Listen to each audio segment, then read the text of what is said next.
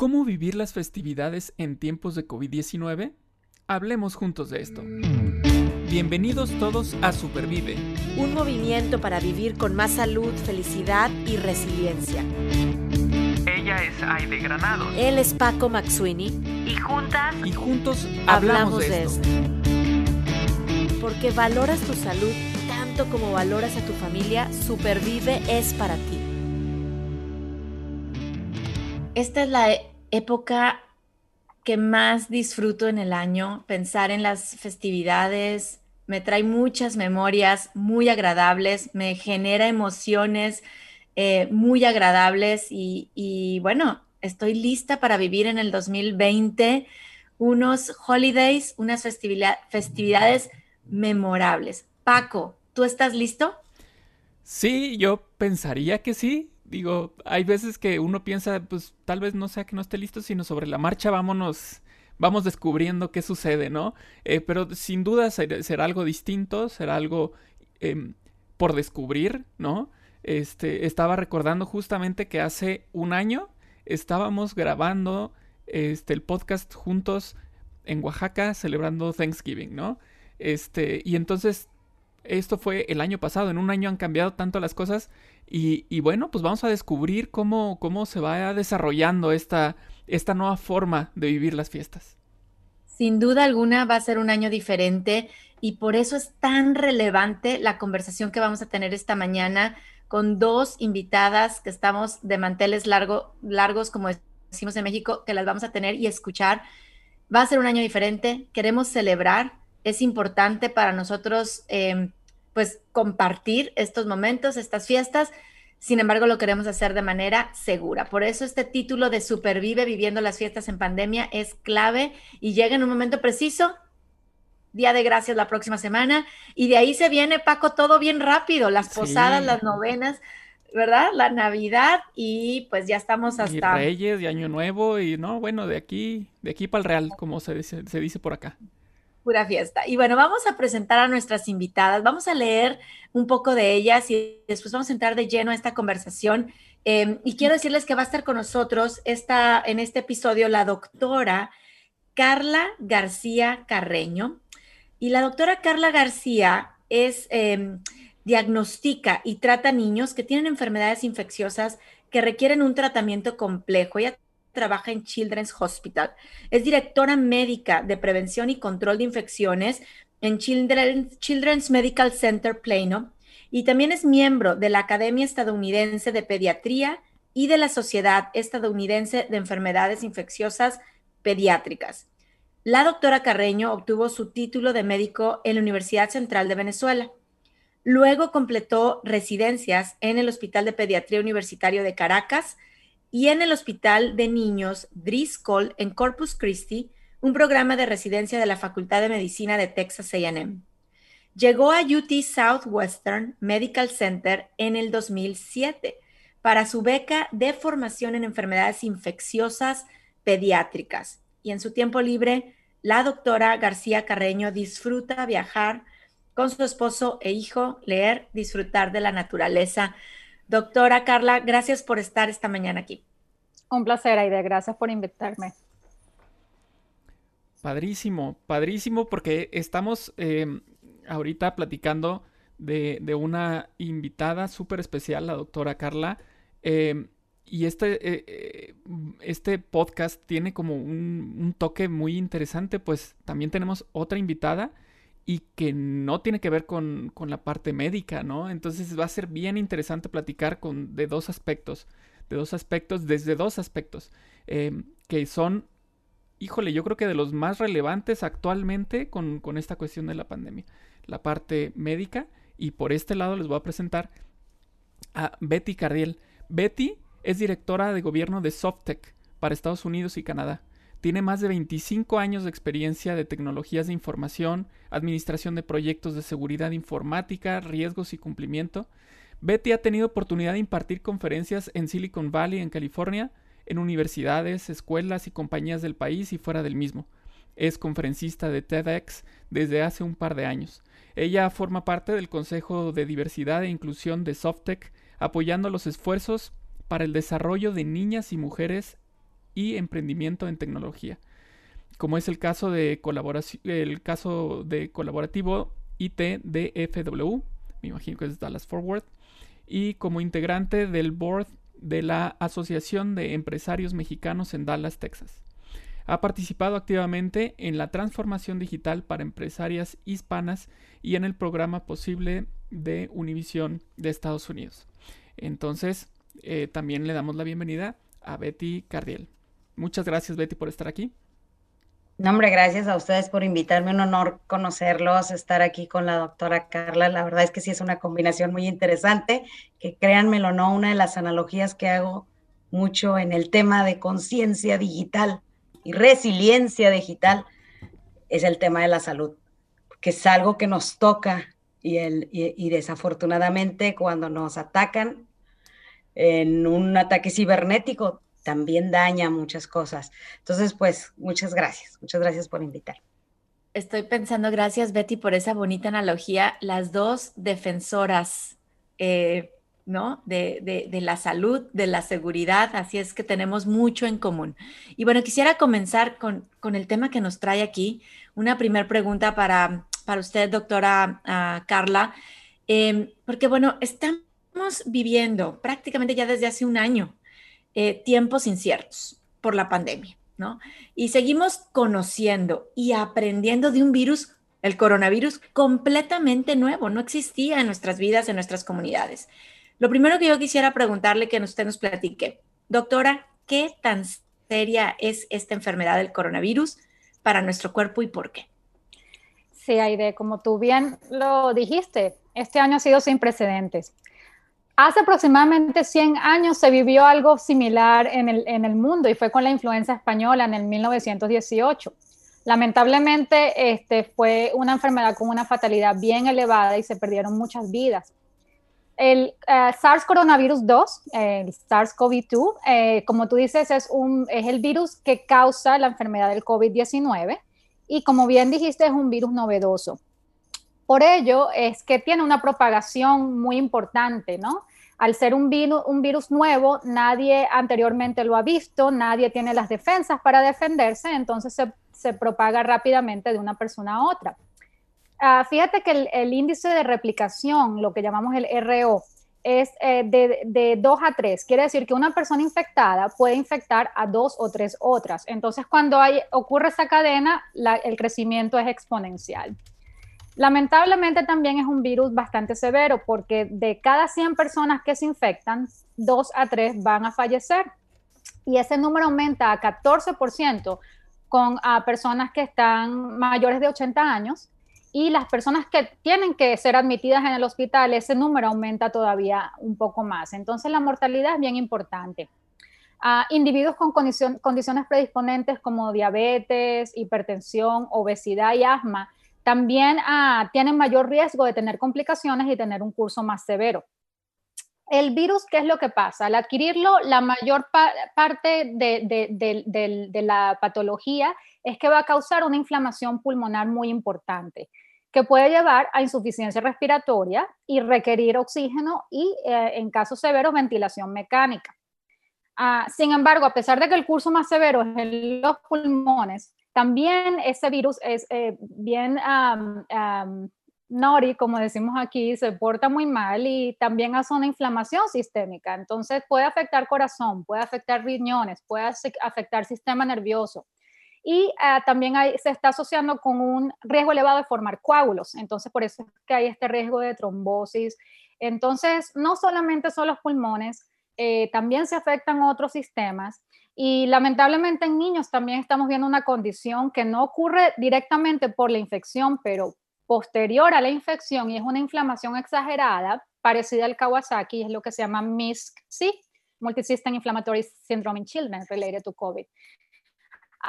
E, e, y estos, estos bebecitos pueden tener problemas de insuficiencia cardíaca, insuficiencia respiratoria y de verdad que están bien, bien enfermitos. Muchas gracias, doctora, por darnos este panorama con, con, datos concretos, con lo que usted está viendo en el hospital, los casos que está también tratando, lo que, la información que nos está llegando y, y, y, bueno, es, es, algo serio. O sea, esta pregunta que la hice, ¿qué tan seria es esta enfermedad? que queríamos escucharlo y que nuestra audiencia, los que nos escuchan, escuchen em, de usted como médico que esto es algo serio y que no podemos hacernos los valientes y a ver qué, qué, es lo que va a pasar. Yo creo que esa es una actitud que necesitamos dejar y agarrar una actitud de responsabilidad. De humildad y responsabilidad, sí, señor. Paco. Sí, eh, estaba escuchando con, con atención em, todas estas em, consecuencias, podríamos llamarle así, y, y riesgos en los que estamos si no tomamos nuestras eh, la responsabilidad y pues actuar con, con, ella misma, ¿no? Con responsabilidad. Y, creo yo que en este programa lo que queremos hablar es justamente de esa parte, de cómo puedo yo actuar de forma responsable en, un, en una situación eh, que normalmente nos invita a cosas que digamos estarían contraindicadas con esta cuestión de la pandemia es decir, las festividades. En las festividades, eh, sobre todo festividades en las que hay una cuestión, ya saben, de sangre latina, ¿no? Este, hay muchos abrazos, hay besos, este, hay canto, hay comida. Eh, esa es la convivencia a la que estamos acostumbrados y acostumbradas en, eh, especialmente en las festividades. Llamemos Navidad, por ejemplo. Las posadas aquí en México. Eh, hay, aquí en donde yo vivo, eh, hay eventos eh, de posadas desde varios días antes y se organizan y le toca a la colonia, a la colonia tal y entonces toda la colonia va ahí y se comparte comida y, piden posada y todo eso y luego se van a otra colonia el otro día y así se van, ¿no? Y entonces es mucha gente, siempre ha sido así. Pero ahora pues tenemos que actuar con responsabilidad y pensar cómo es que lo podemos hacer. Y entonces creo yo que aquí lo interesante sería preguntarte a ti, Betty, eh, ¿tú, qué, ¿tú qué nos puedes decir con respecto a, alternativas? Es decir, pensar, como, como decimos, este, fuera de la caja, ¿no? Eh, eh, ¿Cómo podemos pensar fuera de la caja para llevar estas festividades de forma distinta pero segura? No, lo, vimos, muchas gracias Paco, lo vimos este, ahora que inició la pandemia, ¿no? Cuando mandan a todos nuestros niños a, a casa y los, los podemos conectar a continuar con algo que es muy importante, que es la educación, ¿no? La tecnología nos habilitó esa posibilidad. La, la, ahorita que platicaba a la doctora Carla del tema de, de los virus, los virus informáticos siempre se han comportado así, nunca sabemos que van a existir. Normalmente un virus informático es un programa que se está preparando para tener para una intención, a veces no es la que persiguen, pero no sale bien y empieza a contaminar muchas máquinas o empieza a, y empieza a expandirse. Nosotros le llamamos desde hace muchos años los virus o vulnerabilidades de día cero. Son los sorpresivos no estábamos preparados y no teníamos una vacuna. Han de recordar, y si no les recuerdo, uno de los ataques más fuertes que vivimos hace unos dos años, que fue el WannaCry, que era un virus que decía eso, te hacía llorar, ¿sí? Te hacía llorar porque paralizó empresas de un día para otro y no había una vacuna. Eh, ahorita que, que, comentaba también la doctora, me encanta la analogía del tema de salud porque hay dos cosas. Fíjense, el día 30 de enero, que es cuando surge el primer caso de coronavirus en Estados Unidos, los ataques cibernéticos se fueron a un 48% arriba. De todos, financieros, ataques este, de noticias falsas, porque todo el mundo sabía de coronavirus de repente y, le dábamos links a incluso a cooperar en, eh, para algunas campañas que eran falsas. Eh, el día 29 de febrero se declara la emergencia pública en Estados Unidos y ese día los ataques cibernéticos se fueron al 64% para arriba. ¿Sí? El 8 de marzo, 64% de lo que traíamos en el pasado, imagínense, o sea, ya estábamos duplicando el número de, de trabajo que nos estaba dando la gente que nos dedicamos a esto en las empresas, en los bancos, en las escuelas. Las escuelas es un, es un ah, objetivo muy vulnerable, muy virgen, porque no estábamos preparados y tuvimos que reaccionar para ello. En marzo muchas empresas empiezan a movilizar, a mover a su gente a trabajar desde casa cuando no tenían todo listo y entonces el número de ataques empezó a, alcanzar casi el 90%. ¿Por qué? Porque ya estábamos todos en casa, porque ya estábamos en, eh, en, en, la escuela, porque empezamos a hacer un mundo en esa caja tecnológica que no estábamos listos. Y ahorita que decía la, la doctora de uno de los ataques ataca, a quienes atacan silenciosamente y nosotros no nos damos cuenta porque estábamos trabajando desde casa, yendo nuestro día, que no funciona el Zoom, que no funciona bien eh, eh, algo para, para hacer las cosas, los niños recibiendo mucha información. ¿Sí? ahorita nos decía, los niños en su sistema inmunológico está siendo este, alterado, su sistema inmunológico digital también. O sea, ciertamente, los jóvenes, su sistema, o sea, están ahorita seis días de la semana, o sea, porque son cinco más las tareas, conectados frente a una pantalla y probablemente no con una máquina o una tablet, un celular que está bien protegido. No los quiero asustar porque me hacías una pregunta muy interesante, Paco. Si no existiera esto, no hubiéramos, hace 100 años, como decía la doctora, no existía la, la tecnología y nos ha permitido conectarnos. Pero el latino, tú lo decías, somos de estar cerca. Y es muy difícil que yo pueda transmitir o lo que sentimos los, los hispanos cuando nos abrazamos. Eso no lo reemplaza una pantalla. Todavía no, ¿verdad? Ya incluso vi por ahí unas, trabajo en una asociación de, de ciberseguridad para papás, de, de controles parentales, y me decía, bueno, no trabajo, lo hago mucho, con muchísimo gusto, o sea, pero tenemos mucho trabajo ahorita. Están haciendo algo incluso de realidad aumentada y realidad virtual, pero estamos todavía haciendo cosas para tratar de conectar en un mundo que nos está desconectando. Sí. Físicamente, ¿no? Pero nos está permitiendo hacer eso, Paco. Nada más tenemos que ser muy cautelosos en, no exagerar y tampoco en caer en todo lo que, lo que lleva. Y ustedes hablaban de algo muy importante tener un equipo de estos que estamos hoy utilizando es una responsabilidad.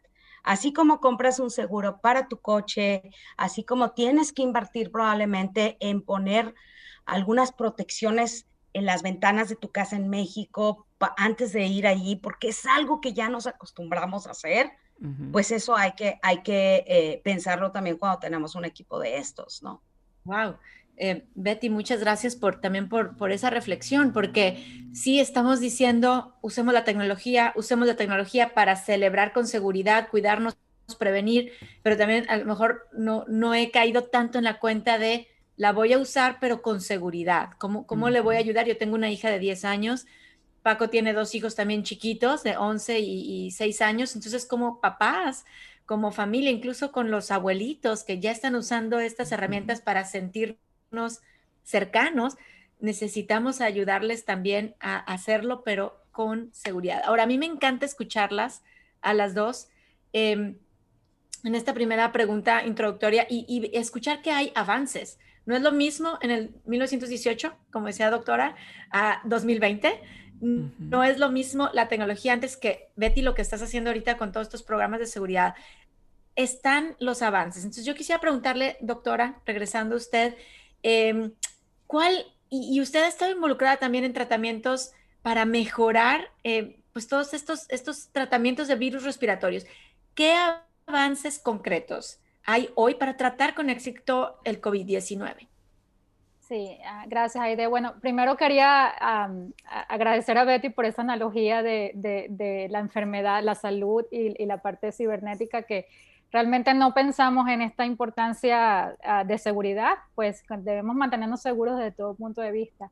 Y pues sí, con los avances de tecnología, pues hemos tenido avances científicos, como Aide está bien preguntando, y te digo que hoy en día es muy difícil verle cosas positivas a este año, es como que todo ha sido muy difícil, muy complicado Pero una de las pocas cosas que yo puedo ver y que te puedo decir que de verdad lo he observado durante esta pandemia es la colaboración y los avances que hemos tenido en el área científica y de, investigación. Nunca antes se había avanzado de esta manera y había habido una colaboración entre instituciones, entre, entre, entre eh, universidades académicas, entre, entre investigadores. Las comunidades científicas se han consolidado para logros sin precedentes. Entonces, eh, esto ha sido algo eh, que me ha impactado este año. Y estos científicos quieren llevar la prioridad de primero siempre tener el método científico correcto ante todo y establecer así tratamientos y medidas preventivas seguras y efectivas ah, para tratar este, este coronavirus. Entonces, ah, hasta ahora ya con una buena metodología científica hay ciertas herramientas que tenemos para tratar eh, este virus, cosa que eh, enero, febrero, marzo, cuando todo comenzó, pues no teníamos. Entonces, hoy en día estamos en una poquita mejor ah, posición que, que, con, que cuando empezó. Para resumirte un poco, algunos tratamientos eh, que, se han demostrado ser efectivos para disminuir la severidad y en, algunos casos inclusive para disminuir la mortalidad. Ah, eh, y que ahorita son recomendados ah, tanto por la CDC, el Centro de Control de Infecciones aquí en Estados Unidos, como por el, NIH, el Instituto Nacional ah, de Salud, son antivirales como el Remdesivir, antiinflamatorios como la dexametasona, y recién la semana pasada, anticuerpos monoclonales, el nuevo anticuerpo monoclonal Banlanivimab, que es eh, algo que está bien específico para atacar esa proteína del virus y evitar que se una con su receptor.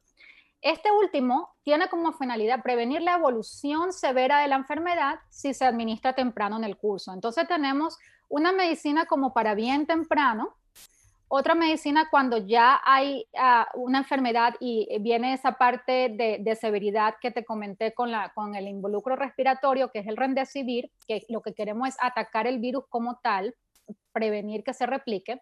Y luego cuando ya estamos en la fase de bastante inflamación, entonces vienen los esteroides como la dexametasona con su, con su ah, rol antiinflamatorio. Pero, y hay muchos otros tratamientos que están como siendo investigados, que todavía no tenemos datos suficientes, pero que se están llevando a cabo y pues cada día hay 100.000 noticias nuevas que tenemos que estar al día con, con, todo, lo que, con todo lo que se ha, se ha estado haciendo. Pero no solamente en el área de tratamiento, hay de, eh, y, Paco, también en el área de, de, vacunas. El avance en el área de vacunas es también digno de admirar en la comunidad científica. Lo que antes tardaba eh, dos, eh, de 12, 10 a 12 años, ahorita se ha visto en 10 meses. y, y, y, y, todos esos científicos están haciendo sin apurarse, de manera de que tenemos los métodos científicos rigurosos eh, se han hecho estudios de, seguridad o safety y de eh, eficacia de, de, las vacunas eh, y por esa misma colaboración de hacer varios pasos al unísono, en lugar de que se haga uno y esperar y hacer empezar el otro, esperar y empezar el tercero, varias cosas se están haciendo al momento, de manera que si una da bien el primer paso, ya entonces tenemos el segundo, digamos, en camino. Eh, estas, estas vacunas, que hay por lo menos cuatro o cinco en, investigación ahora, pues sabemos que dos de ellas, ah, recién estas últimas dos semanas tenemos buenas noticias y las dos han dado una, un estimado de eficacia del 95%. Eso es una vacuna casi perfecta. De verdad que de las pocas vacunas que te dan tanta, tanta ah, eficacia está, por ejemplo, la del sarampión. Entonces, eso son buenas noticias. Eso es luz al final del túnel todavía estamos dentro del túnel, no debemos desesperar, pero por lo menos vemos luz al final del túnel. Entonces estamos como en una mejor posición, por supuesto, comparado con cuando comenzamos. Claro. Eh, y creo yo que además de todos estos, estos avances súper eh, interesantes que, que estás mencionando, eh, creo que si esto lo juntamos con lo que, con lo, la especialidad de Betty, Mm, creo que las dos nos van a dar la razón en este sentido, de que estos avances médicos van de la mano con los avances tecnológicos. Porque, por ejemplo, yo, eh, en mi caso con esclerosis múltiple, ¿no? me acuerdo que al principio de la pandemia era una incertidumbre tremenda con respecto a, a ver, es que yo tomo tal medicamento y entonces, ¿qué pasa? ¿Soy más propenso a contagiarme o no? Este, yo tomo este otro, este, yo tengo también un monoclonal, por ejemplo, el reviews, lo que fuera. Este, y, y todavía, incluso los médicos no sabían tampoco y decían, pues, pues la lógica me dice que sí, eres más propenso porque resulta que este, el medicamento ataca tus defensas. Entonces, guárdate con más ganas, ¿no? Y, y, conforme pasaba el tiempo, de repente el médico decía, no, ya tenemos más información, entonces no tienes más riesgo, tienes el mismo riesgo de los demás, este, así es que no te preocupes, no te estreses, Este, es decir, la información empezó a fluir de una manera súper rápida, efectiva, y esto por la tecnología. Y por ejemplo, estos estudios que mencionas que se hacen al mismo tiempo eh, para, para reducir tiempos y demás, también tienen que ver con el intercambio de información que hay.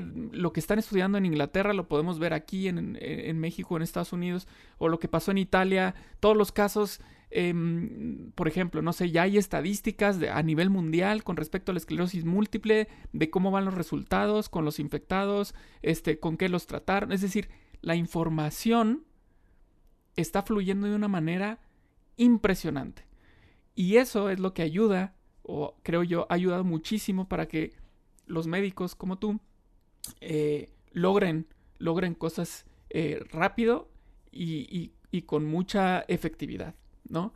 Entonces, eh, bueno, felicitarlas a ambas porque, porque finalmente forman parte de, este, de esta época en la que todo está fluyendo de una manera positiva eh, en vías de ayudar a, las personas, ¿no? Cosa que si pensamos en, esa época de la pandemia de, la influenza española, pues no, imagínense la información cuando, ¿no? pasó algo en Italia y cuando nos enterábamos acá en Estados Unidos, pues pasaban meses, ¿no? En lo que, en lo que se podía hacer. Ahorita no, no se da eso. Y bueno, es aquí donde la tecnología juega este papel fundamental, crucial para que nosotros sigamos avanzando, porque el mundo no se puede detener. Se, se, detuvo en algunos momentos, en algunos lugares, eh, y, bueno, vemos, vemos, las consecuencias incluso económicas, ¿no? Entonces, el mundo tiene que seguir girando y funcionando. Y sin duda, hay avances. Y, y hay algunos que nosotros veíamos como futuristas, ¿no? Este, veíamos las caricaturas de los supersónicos este, que tomaban clases los niños desde su casa con una televisión enfrente y era algo impensado, o sea, era del futuro. Ya llegó, el futuro ahora sí que ya nos alcanzó. Entonces, de estas cuestiones tecnológicas, Betty, ¿qué llegó para quedarse? Porque me queda, no me queda duda que hay cosas que, que podemos prescindir una vez que pase la, la pandemia, pero hay otras que, que no, que llegaron para quedarse. ¿Cuáles son esas cosas que, que llegaron para quedarse? Sí, no, no. Eh, este mundo, de verdad, de que decimos va a cambiar, y más bien ya nos obligó a cambiar en, muchos sentidos, y creo que sí tuvimos la fortuna. Yo sí, yo sí digo mucho, tenemos que decir que somos afortunados de haber vivido esto, porque siempre decimos, ah, yo nunca pensé, ¿verdad?, que iba a vivir una, un, esto. Yo, yo creo que la doctora no me dejará mentir. Este, mi hijo nació en mundo tecnológico, mi esposo, todos tecnológicos, pero la verdad que yo admiro mucho a los doctores, eh, eh, su carrera de medicina, esa pasión con la que la viven. Mi hijo decidió seguir ese camino y este, no claudica, o sea, es un, es admirable, siempre fue muy tecnológico, veo el cómo es, él se apoya, está estudiando todavía, pero ve cómo, le, le, está ayudando a continuar, porque él quiere eh, eh, seguir esa, esa carrera, ¿no? Pero la tecnología está siendo ese habilitador que a lo mejor ahorita ah, en otros, en otros tiempos no, no se hubiera interrumpido y a lo mejor tenía que haber trabajado, no lo sé. No, no, no, fue diferente y este es el esta es la realidad en la que estamos.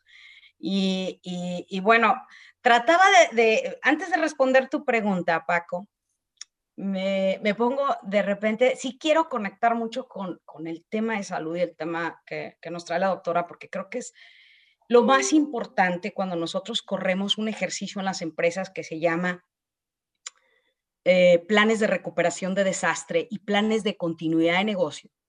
Lo más importante para nosotros, eh, aún y que seamos de la parte tecnológica, es la salud, la vida de la persona que no pongamos en riesgo la vida de la persona, porque si una empresa es hackeada, pues lo que va a suceder es que probablemente esa empresa pierda negocio y tengamos que despedir a personas, ¿no? ¿Por qué? Porque ya no hay negocio. Si una empresa pierde, e, es vulnerable y tiene que cerrar varios días, pues probablemente mucha gente tenga que trabajar mucho extra como nosotros, pero hay mucha gente que se tiene que descansar, ¿no? Entonces hay un impacto en la persona. Esto sucede, esto está sucediendo ahorita. Yo nada más les quiero platicar. Al menos el 47% ahorita de nuestros chicos que están en casa eh, han sido contactados por alguien desconocido. O sea, si tú tienes dos hijos, alguien de, más o menos de la edad de 10 a 20 años, 15, 16 años, si tienes dos, uno ya fue contactado por alguien desconocido y al menos esa persona le respondió. ¿Por qué? Porque tienes una necesidad de contacto ahorita. Hay una necesidad. Hay cuatro riesgos en seguridad parental que nosotros como padres, y ahorita lo voy a hacer la analogía con el tema de las precauciones que nos dicen que debemos de tomar con, el, con COVID. Lo primero nos dicen, lávate las manos frecuentemente. El primer riesgo en seguridad parental es la conducta, ¿sí? Ese comportamiento que debemos de observar en las personas. Si la persona, si el niño está en la noche conectado, escondido, viendo cosas, pues es como, acuérdense en la preparatoria o en la secundaria, cuando un amiguito, un amiguito sabíamos que tenía una revista que, que, estaba atractiva y que no la debería, sabíamos que nuestra casa no la podíamos llevar o si no, la teníamos que esconder, ahora ya está disponible eso. Tenemos que observar esa conducta, ese es el primer riesgo. Nos dicen, lávate las manos, ¿verdad? Pues hay que estarse lavando las manos, tienes que observar que se esté lavando las manos el niño, ¿no? El otro es el contenido, la, la cantidad de información que llega. Lo mismo que nos llega a nosotros, le llega a los niños diario, ¿sí? Probablemente no está filtrado porque no tenemos filtros, no hemos puesto algún filtro incluso de horario. Ya eh, es estas personas que tienen buenas o malas intenciones se ponen a trabajar mucho cuando saben que los niños están pues solos, ¿no? El otro es el contacto, ¿no? Eh, este tema de aislarnos naturalmente, el, el ser humano es social. Y, y, bueno, pues si me dicen, oye, está TikTok y allí puede ser popular, ¿no? Pues nosotros para ser popular en nuestros tiempos teníamos que reunirnos en una casita y ahí eh, cantar entre todos. Pues ahora lo puedes hacer todos los días a cualquier hora, ¿no? Pasan en las redes sociales ahorita, en la pandemia, los chicos están pasando más o menos de 16, de, de 12 a 16 años, están pasando aproximadamente 8, o hasta ocho horas diarias, cuatro horas diarias. Imagínense, ¿no? Toda la información que está allí. ¿Sí? Te dicen, ponte, ponte el cubrebocas, pues entonces, ¿sabes? Si vas a salir, ir a ese lugar eh, obliga, ir a internet obliga una responsabilidad. ¿Sí? Ponte el cubrebocas, no, no veas todo, aquí tápate los ojos, ciérralo, apágalo, ¿no? Y por último, el tema comercial, son las cuatro C, las cuatro riesgos, que es conducta, contenido, contacto y el tema comercial. No sabes, le prestas el celular al niño y el niño ve que tenías ahí tu tarjeta, le pone clic al botón y ya cuando acuerdas tienes un año suscrito a un servicio que no querías estar. Y te está egresando, dices, ah, pues son tres pesos, 20 pesos, 15 pesos, dos dólares. No te das cuenta, ¿no? Y eso se llama ransom en el mundo de tecnología. ¿Y qué es el ransom? Pues es una manera sin que te des cuenta en que te están robando dinero, te están robando cosas, te están robando tu información y probablemente en un momento te pedirán un rescate para ello, ¿no? Ransom quiere decir rescate. Por eso el ransomware ha crecido tanto en tecnología, mm. ¿no? Entonces, el ransomware ahorita está por, normalmente se provoca por una actividad que se llama phishing, que es una pesquisa, te agarran, ¿sí? Se llevan tu información y eso ha crecido en más de 600% ahorita en la pandemia.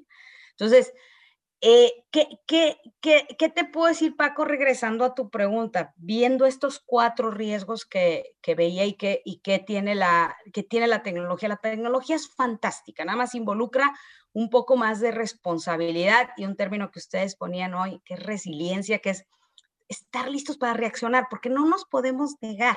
Hay gente que he visto, Paco, que ha instalado, pues porque ya supo que podía instalar algo de algo que llamamos Internet de las Cosas, ¿sí? Entonces, para hacer más eficiente el, gasto de energía en la casa, porque pues ahora todos estamos en la casa, mucha gente está en la casa, todo el mundo tiene las luces prendidas y no es necesario. Pues puedes usar la tecnología para ello, para hacer más efectivo el uso del gasto de energía en tu casa. El Internet, oye, puedes comprar por allí un, o, instalar algún software para que te esté calibrando la recepción en cada uno de los lugares y entonces sea más efectivo. Eh, te puedo dar miles de ejemplos. Yo he visto, les decía, he venido apoyando a varias mamás, y ya nos lo decía la doctora, el tema de colaboración fue increíble entre las empresas y entre las mamás que, que, las despidieron de su empresa, pero que son muy, muy este, inteligentes y tenían una idea, la pusieron en el Internet y están vendiendo algo que ellas tenían una pasión y ahorita están haciendo un negocio. Entonces, la, tecnología nos dio oportunidad de diversificarnos, de colaborar, como dice la doctora, es increíble. Las empresas, eh, o sea, McAfee en seguridad, veías a esta otra para, ahora están juntas buscando cómo habilitar Google. Hay un sitio que les recomiendo mucho para sus niños y todos los que son papás, no lo había sacado, lo tenía guardado porque seguramente querían hacer negocio, ya está gratis, como las plataformas que puso para las empresas. Este sitio de seguridad se llama Interland, la tierra del Internet. Interland, búsquenla en Google, Interland. Dejen a sus niños que yo siempre decía, ¿cuándo sacarán un juego de seguridad que no cueste? Porque luego todos queremos hacer negocio. Ahí está. Interland. Y hay muchos, hay unas organizaciones en Inglaterra y en España que están trabajando ahorita juntas para hacer esto, esto, ¿por qué no vamos a poderles quitar esta herramienta a los niños que ahorita la necesitan a nuestros jóvenes para poder salir adelante, ¿no? Y, como dice la doctora, todas esas personas que necesitan investigar necesitan del Internet, necesitan trabajar, compartir, desarrollarse, pero de verdad les recomiendo y después les recomendaré algunas otras opciones para los más jóvenes. Esto es para los más chiquitos, Interland, oye, antes de ponerlos a jugar Minecraft y esos otros, pongámoslos a jugar en Interland. Es un, sin darse cuenta, ellos van a entender la responsabilidad y van a saber que el Internet es genial, pero también van a tener un poco más de conciencia. Muchas gracias, Betty. Y, definitivamente son cosas que llegaron para quedarse, ¿no? Sí, eh, Y ahora es responsabilidad nuestra formar. A lo mejor no pensábamos formar dentro de mi, mi, concepto de parenting, todavía esta parte sí, pero ahorita necesito formar en la tecnología, en el uso consciente. La escuela nos está ayudando también. Entonces yo creo que es un trabajo en equipo. Ya hemos hablado en otros podcasts del trabajo en casa, llegó para quedarse, de la comunicación vía Zoom. Nosotros que nos dedicamos en Rosas Rojo a la educación, siempre era en persona, pues no ha habido nada en persona desde marzo y lo hacemos todavía por, pues, por el podcast, por el Zoom, por el Google Hangouts, está para quedarse. Entonces, creo que ahí el tema de formación, responsabilidad es muy importante. Y, me hace pensar eh, justamente en que, bueno, el, tema que nos, que nos trae aquí, que es el Día de Gracias, la Navidad también, las posadas, ya llegó. Eh, entiendo esta parte de responsabilidad que nos están hablando. Entiendo la palabra sacrificio, que yo la he escuchado muy, mucho, muy frecuentemente en Twitter, en las noticias, eh, las conferencias de prensa del, juez Jenkins en Dallas. O sea, es época también de responsabilidad y sacrificio. Eh, sabemos que este año es diferente.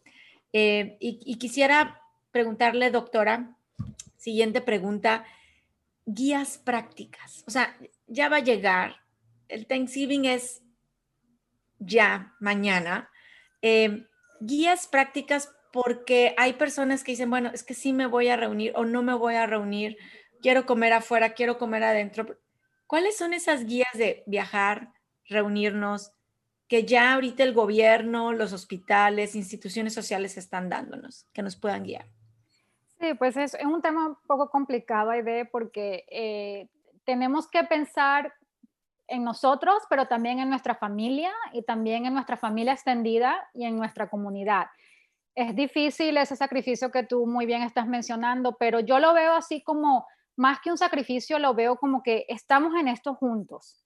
Y es una batalla que tenemos que luchar contra el virus y la única forma de que nuestro armamento y nuestro ejército esté fuerte es que todos luchemos en la misma página, que esté la comunidad científica haciendo esto, que estén nuestro, nuestros gobernadores y alcaldes y jueces también en, en lo mismo. Es todo por, por nuestro interés común. Entonces, a pesar de que es un sacrificio porque es una época difícil, es ese granito de arena que todos vamos a poner. Recuerda que todavía estamos en el túnel como hablábamos, estamos viendo la luz al final del túnel que no la veíamos hace unos meses quizás sí es verdad, faltan semanas y meses todavía para llegar a ese final del túnel, pero, pero hay esa luz. Entonces, yo voy a quizás retroceder un poquito, em, a hablar un poquito de como que las bases del virus, como para explicar de dónde vienen estas recomendaciones y la gente pues sabiendo por qué las recomendamos, no porque se nos ocurrió un día y queremos eh, echarles a perder todo el mundo sus, sus días y sus festividades, sino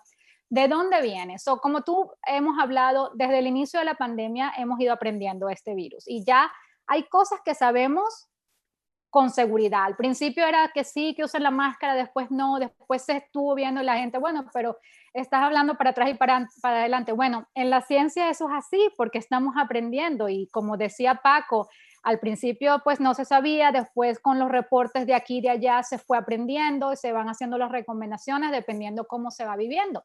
Entonces, cosas que sabemos con seguridad hasta ahora eh, eh, es que este virus se propaga principalmente por la vía respiratoria. No hay duda de eso. Y la mayor parte de esta transmisión es con lo que hablamos, esas gotas respiratorias, esos droplets que han ustedes escuchado, son esas gotas de secreción respiratoria o de saliva de grande y mediano tamaño. Entonces, esas, esas gotas de grande y mediano tamaño son expulsadas por la persona infectada al hablar, al respirar, al cantar todavía más, al ah, gritar, al, al, toser, al estornudar. Esas, esas gotas van a ser expulsadas. Entonces, esas gotas grandes tienden a caer a los primeros tres pies o a un metro. Las gotas más pequeñas de tamaño mediano van a caer en seis pies o dos metros es por eso que viene esta recomendación de mantenga el distanciamiento social de seis pies de distancia para que esas gotas no vayan a llegar a la otra persona que está eh, cerca de nosotros. Por otro lado, existe también la posibilidad, y al principio se decía que sí, que no, pero ahora sí, pero decías que no, bueno, sí, existe la posibilidad de que haya una transmisión por unas gotas todavía más pequeñas, es lo que llamamos los aerosoles, son menos de 5 micras de diámetros y al ser pequeñitas, pues esas, esas partículas viajan mayor distancia porque se mantienen suspendidas en, el, aire por más, por más tiempo y por más distancia. Pero ¿qué pasa? Esta no es la forma más común de transmisión. La forma más común de transmisión es las gotas medianas y grandes.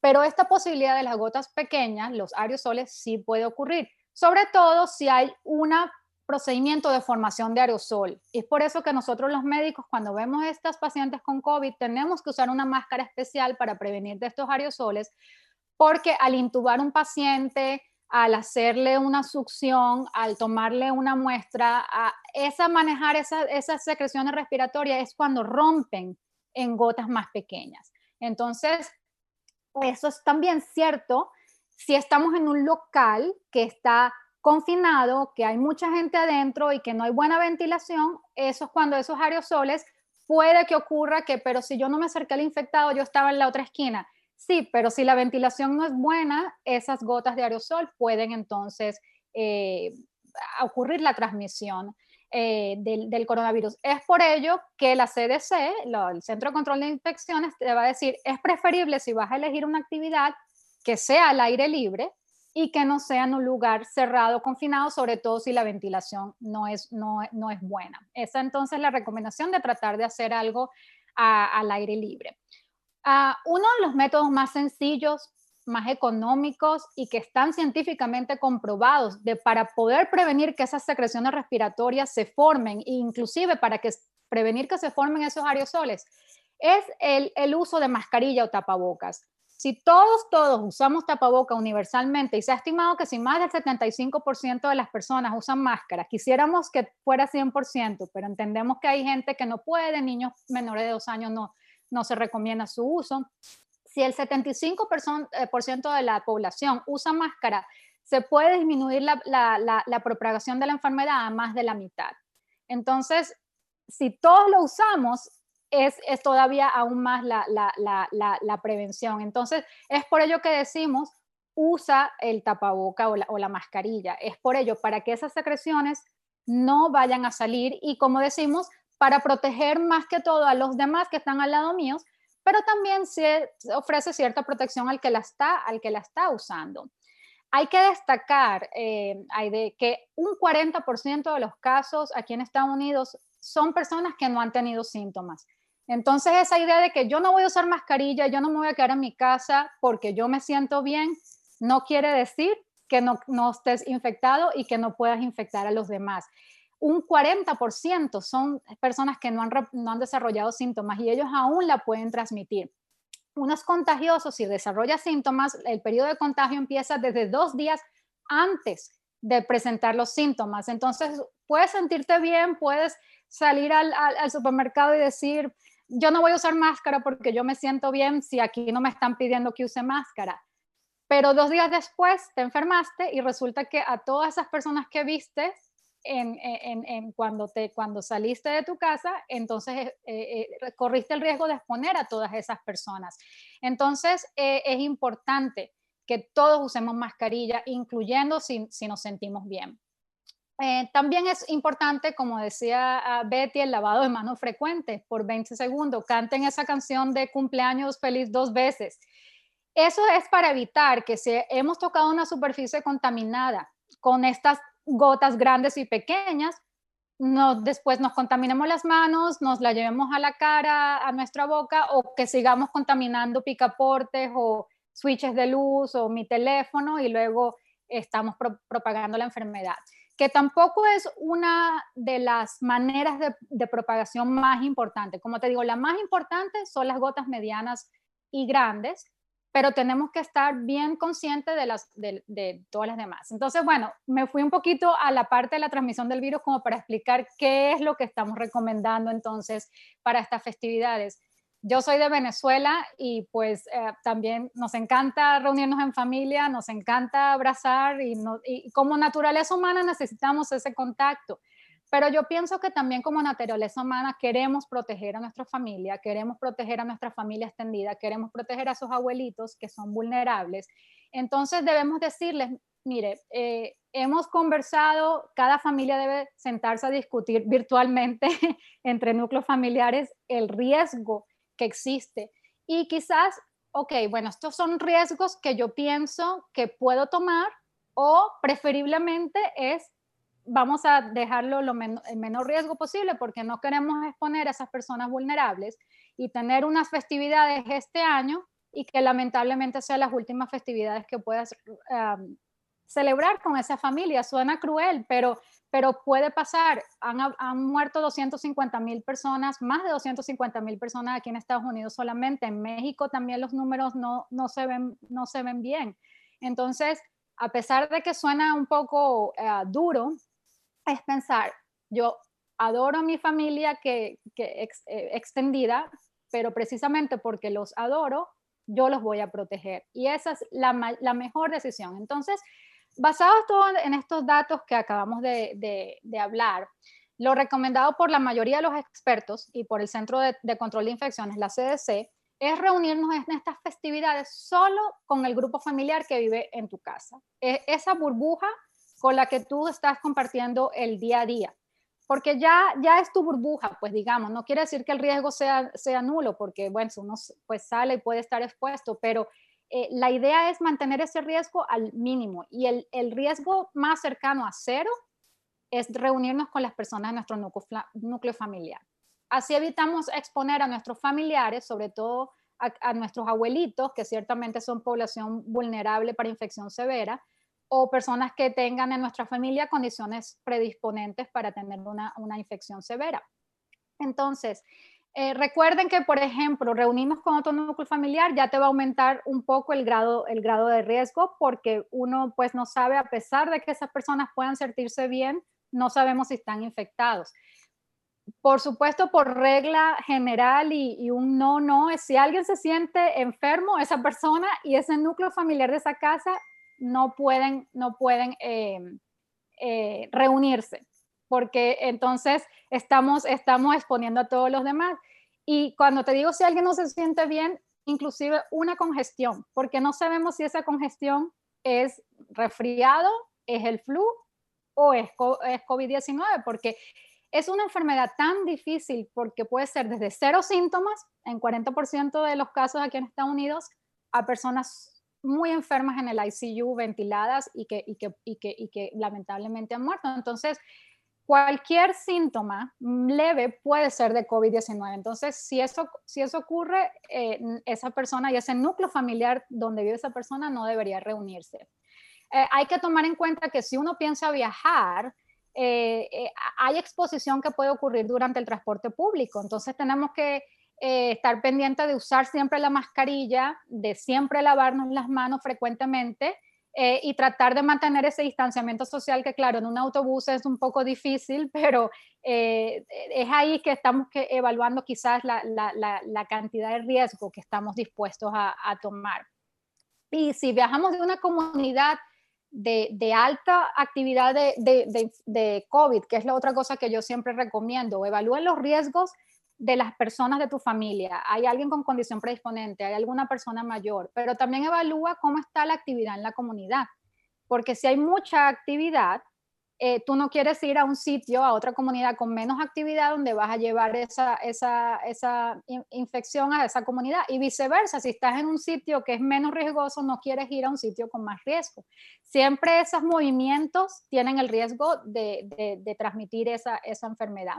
En el caso de Texas, en el caso del país, en el caso a nivel mundial, las, las infecciones están uh, disparadas eh, se había proyectado un segundo pico en este, en este otoño y este invierno, y es porque eso ocurre al, al tratarnos de reunir adentro de la casa porque em, em, empieza a hacer frío. Entonces, em, si aún así se piensan reunir, cosa que los expertos y la CDC está implorando que no lo hagan, ah, recuerden de tratar de usar la máscara lo más ah, ah, posible cuando están con otro grupo familiar tengan, si pueden cada quien llevar sus comidas para que no haya contaminación de una, de una comida a otra, no hagamos ah, actividades tipo buffet, porque todas esas manos contaminadas, todas esas secreciones al hablar van a ir cayendo en la comida. Tratar de designar a una persona y esa persona buen lavado de manos y usar máscara para, para que evitar contaminar.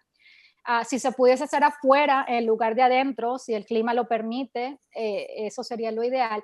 Pero como te digo, todas estas cosas van añadiendo cierto grado de riesgo. Entonces, se deben considerar y hablar las familias y ver qué estamos dispuestos a tomar. Y yo reconsideraría y seguiría recomendando cero riesgo o lo más cercano a cero es lo mejor, sobre todo hoy en día.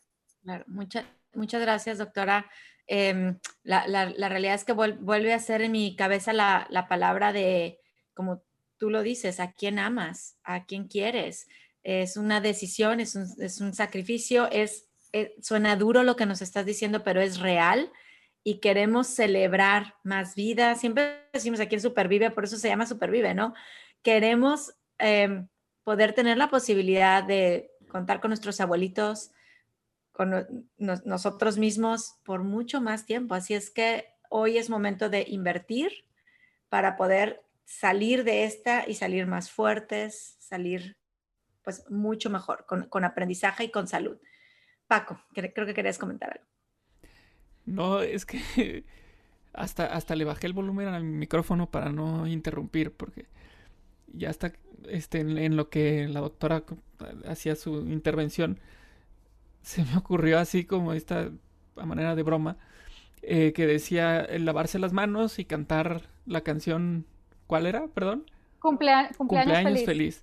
Y entonces pensé, híjole, si fuera en México las mañanitas, creo que las manos nos quedan como abuelito porque duran, uh, larguísimas, ¿no? Entonces, bueno, puede ser, canten las mañanitas y ahí sí van a estar limpias, limpias en serio, ¿no? Este, así hasta arrugaditas. Este, señor. Sí. Y bueno, hablando de esta cuestión hispana, ¿no? De México, las mañanitas, nosotros las fiestas, pues em, sabemos que nos ha pegado muy duro en la parte emocional. Quienes nos están escuchando, en su mayoría son por supuesto, eh, hispanos, hispanas, eh, nos ha pegado mucho en la parte emocional. Hemos estado un buen rato sin ver a las personas que, queremos, ¿no? Eh, amistades o familiares. El trabajo en muchos casos ha ido para abajo o ha desaparecido incluso. bueno, sí ha habido, ha habido cosas positivas como las que mencionabas, Betty, de, de, estas mujeres emprendedoras que dicen, bueno, pierdo mi trabajo, pero le busco, ¿no? Esta resiliencia también eh, empresarial, ¿no? Em, pero, pero es una realidad que ha estado sucediendo en, en, muchas familias, con muchos amigos. Eh, incluso hemos perdido eh, amigos o familiares. Y esto, por supuesto, genera em, este sentimiento como de cansancio, como de eh, incluso yo creo que el, ambiente se, ha convertido hostil también, ¿no? Porque estamos ya con la mecha muy corta, como le decimos en México. Este, cada, nuestro nivel de paciencia ha estado reduciéndose, reduciéndose, porque, porque pasa el tiempo y, con él han pasado muchas cosas que, bueno, pues no nos han favorecido, ¿no? Entonces, ante este panorama de cansancio, este, si, si ahorita todavía les decimos, ¿qué creen? En las fiestas, no se junten. Híjole, es una onda así de, neta, o sea, aparte, ¿no? No puedo hacer esto. Eh, pero es una realidad, ¿no? No, es algo que recomendamos. Entonces, ¿cómo, ¿cómo podemos llegarle a estas personas? ¿Qué mensaje podemos compartir para que se motiven, para que redoblen esfuerzos, para que no digan, eh, no pasa nada, no, no, no, que se mantengan. Eh, algo muy similar a lo que, a lo que comentaban hace, hace un momento, bueno, porque queremos, porque amamos a las personas, lo vamos a hacer. Betty, ¿tú qué recomiendas eh, para redoblar esfuerzos o cómo lo podemos hacer incluso también, no? Que ya lo decía la doctora Carla, el, el, el ser sensibles al riesgo. En mis 20 años prácticamente ya en el lado de la seguridad, yo empecé por un tema en este lado después de que desafortunadamente se está el atentado de las Torres Gemelas y los negocios empiezan a decir, oye, tenemos que voltear a ver, a, invertir en seguridad. Si ustedes se acuerdan, íbamos y dejábamos a nuestros familiares en, en los aeropuertos, prácticamente en la puerta del avión, ¿verdad? Y el mundo cambió. El mundo cambió porque el mundo se dio cuenta que era vulnerable, como lo que nos está pasando hoy. Nos dimos, o sea, siempre hay una y, principalmente en nuestra cultura, el positivismo es natural. O sea, siempre creemos que no van a pasar. O sea, cuando escuchamos la primera vez del virus, decíamos, es en China, ¿no? Así pasan los virus informáticos, se los decía. No, hombre, a mí no me van a clonar mi tarjeta porque tengo estas protecciones. Te clonan, te roban el dinero. Creemos que no me va a pasar. Cuando empiezas a ver ese tema tan cercano ya, es cuando empiezas a ser un poquito más consciente de riesgo. Pero el, riesgo, el, dar conciencia de riesgo, les digo, 20 años, nos lleva, en México nos llevó 7 años ponernos el cinturón de seguridad para subirnos a, manejar un coche, hasta que nos ponían multas, si no, no. ¿Sí?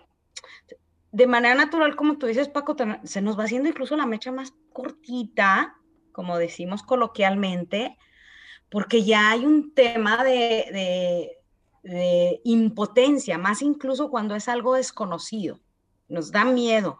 Ayer platicaba yo con un grupo de niñas que, hemos venido trabajando por varios meses, afortunadamente ahora remotamente, para invitarlas a seguir estudiando, niñas de bajos recursos que, que pueden ser, que son muy inteligentes y ahorita, bueno, les estamos enseñando realidad virtual, estamos, eh, eh, venimos trabajando, ayer les enseñamos ciberseguridad, le llamamos a un tema de ayer, hackea como niña, que estuvo padrísimo. Y entonces les decía una frase de María Curie, que es este, la primera científica premio Nobel, dice, nunca debes de tener miedo, ¿sí? Si lo que estás haciendo es correcto. El tema es cómo enseñamos nosotros, se decía, ay, de, este tema del amor es correcto, ¿sí? Pero es correcto exponerte para entonces ya no contar con ese amor que tengo yo ahorita. Créanme que la tecnología ahorita nos está dando esa plataforma, o esas plataformas nos están dando la oportunidad de tener, que, de tener que conectar. Ustedes conocen mucho de educación, ya han escuchado seguramente el término de gamificación o gamificación. planeemos algo así en Zoom. No tenemos que estar nada más viéndonos en familia el día del Thanksgiving o el día de gracias. Hagamos una dinámica con dos computadoras, dos celulares. Todo el mundo trae celulares. Les decía a las niñas, todos somos internautas. Decía, no, no somos, yo no sé qué es eso. Todos, ya ahorita nos volvimos internautas. Estamos viajando en el espacio del Internet, ¿no? Y eso lo tenemos que aceptar.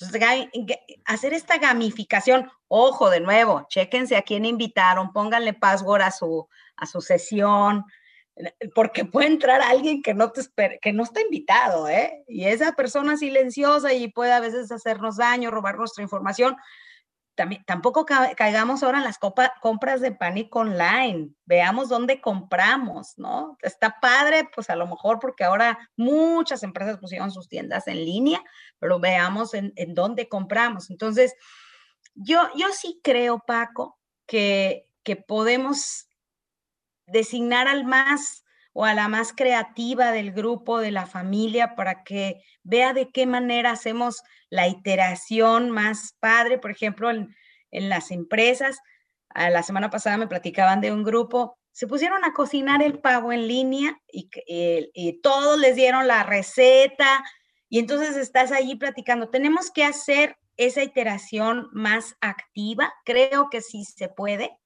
Este, y tenemos también, hay, hay un ejercicio que les recomiendo mucho, lo hacemos ahorita mucho, es pregúntense entre todos antes de iniciar, cuando empiezas a lamentarse de no estar juntos, pregúntense entre, todos qué cosas buenas nos está dejando la pandemia en esa sesión en línea, ¿no?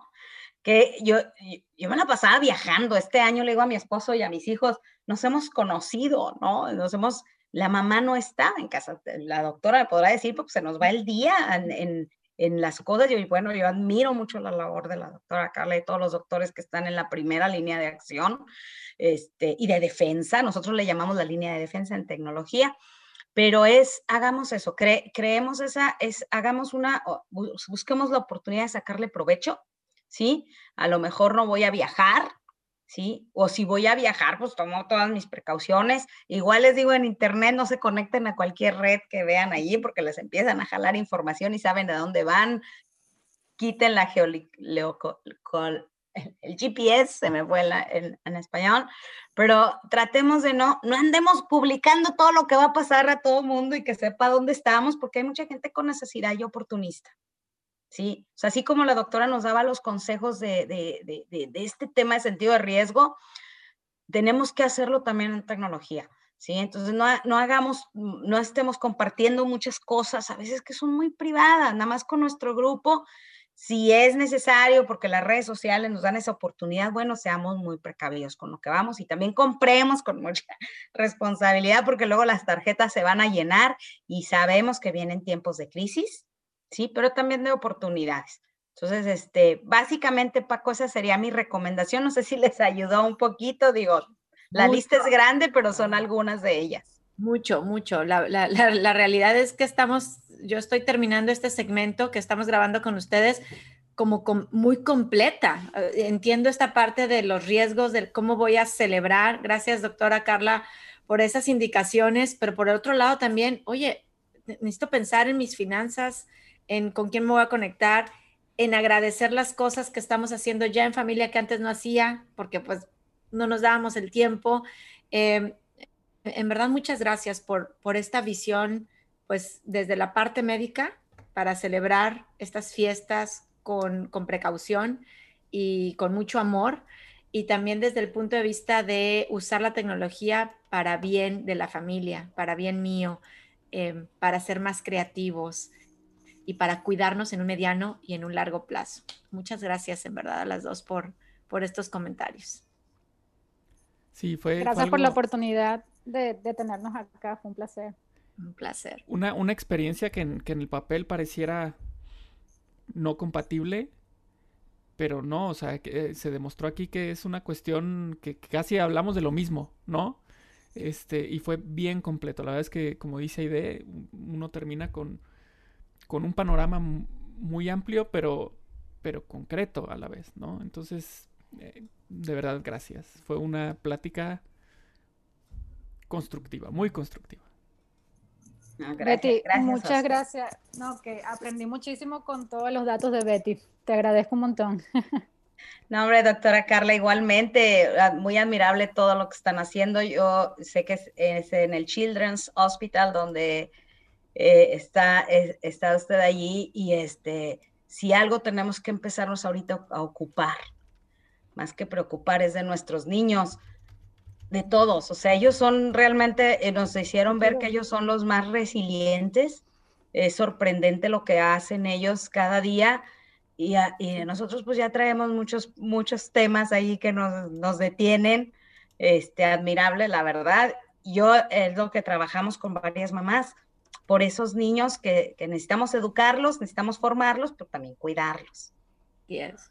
Pues muchas gracias. No nos queda más que decir em, feliz día de gracias, feliz próxima Navidad, Año Nuevo, posadas, novenas, que este podcast pueda ser escuchado muchas veces por las familias y si nos gusta y nos es útil, que vamos a compartirlo con alguien más. Em, incluso para inicios del 2021 va a tener aplicación. Em, gracias por venir a compartir y, de manera muy personal quiero decirles gracias por escribir la historia, una historia diferente este 2020. Lo que están haciendo ustedes desde su consultorio, desde sus hospitales, desde atrás de la computadora, eh, doctora Carly Betty, están escribiendo la historia. Si hoy el 2020 empieza a ver luz al final del túnel, es gracias a muchas personas como ustedes. Así es que de todo corazón admiro lo que hacen y agradezco que hayan estado aquí en Supervive. Eh, y Paco, gracias por esta mañana con esta muy buena plática. No, pues gracias a ti. gracias. A ustedes, Paco, y ahí de lo que hacen, eso es fabuloso. No, muchísimas gracias, muchísimas gracias. y bueno, a disfrutar con responsabilidad y sobre todo con amor. Así es. Amén. Gracias y nos vemos en el próximo episodio de Supervive. En el próximo episodio hablaremos juntos de cómo supervivir con la música en el alma. Supervive es posible gracias al apoyo de United Way Dallas.